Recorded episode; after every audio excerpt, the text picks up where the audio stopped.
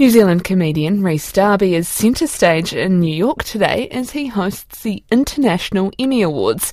The awards recognise excellence in television that is produced outside of the United States. Entertainment journalist Sandro Monetti is on the line. Kia ora, how big of a deal is it for our very own Rhys Darby to have been chosen?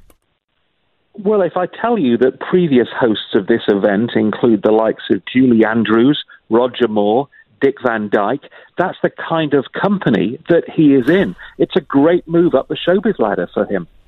That is very exciting. How how do they come up with a host? How do they choose them? Well, they look for someone who is traditionally not American because, as you correctly said, this rewards the best TV from around the world. Plus, they have the thousand most important TV executives in the room, so they want someone excellent. This is another great career move for Rhys because if he's looking for a new TV show to do, then he can impress everybody in the industry in that room.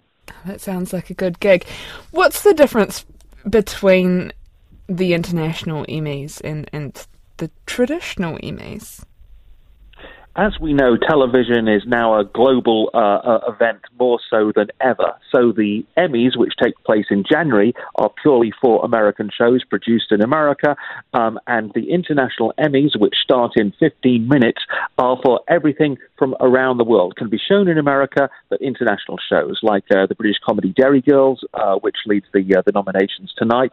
And so, uh, yeah, it's the best of world TV, and they've got one of the best hosts to front it. What are your hot takes of who might come away with a win tonight? Well, um, I I know that um, Succession, which is technically an American show, um, you know, is going to get a big award because, for its showrunner Jesse Armstrong, uh, a fellow Brit. He's the first award winner of the night.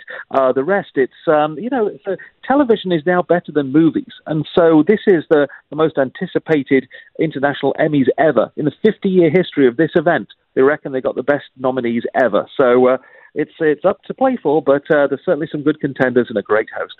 A fantastic host, and certainly fantastic for New Zealand on the world stage. Thank you very much. That's our entertainment journalist, Sandro Monetti.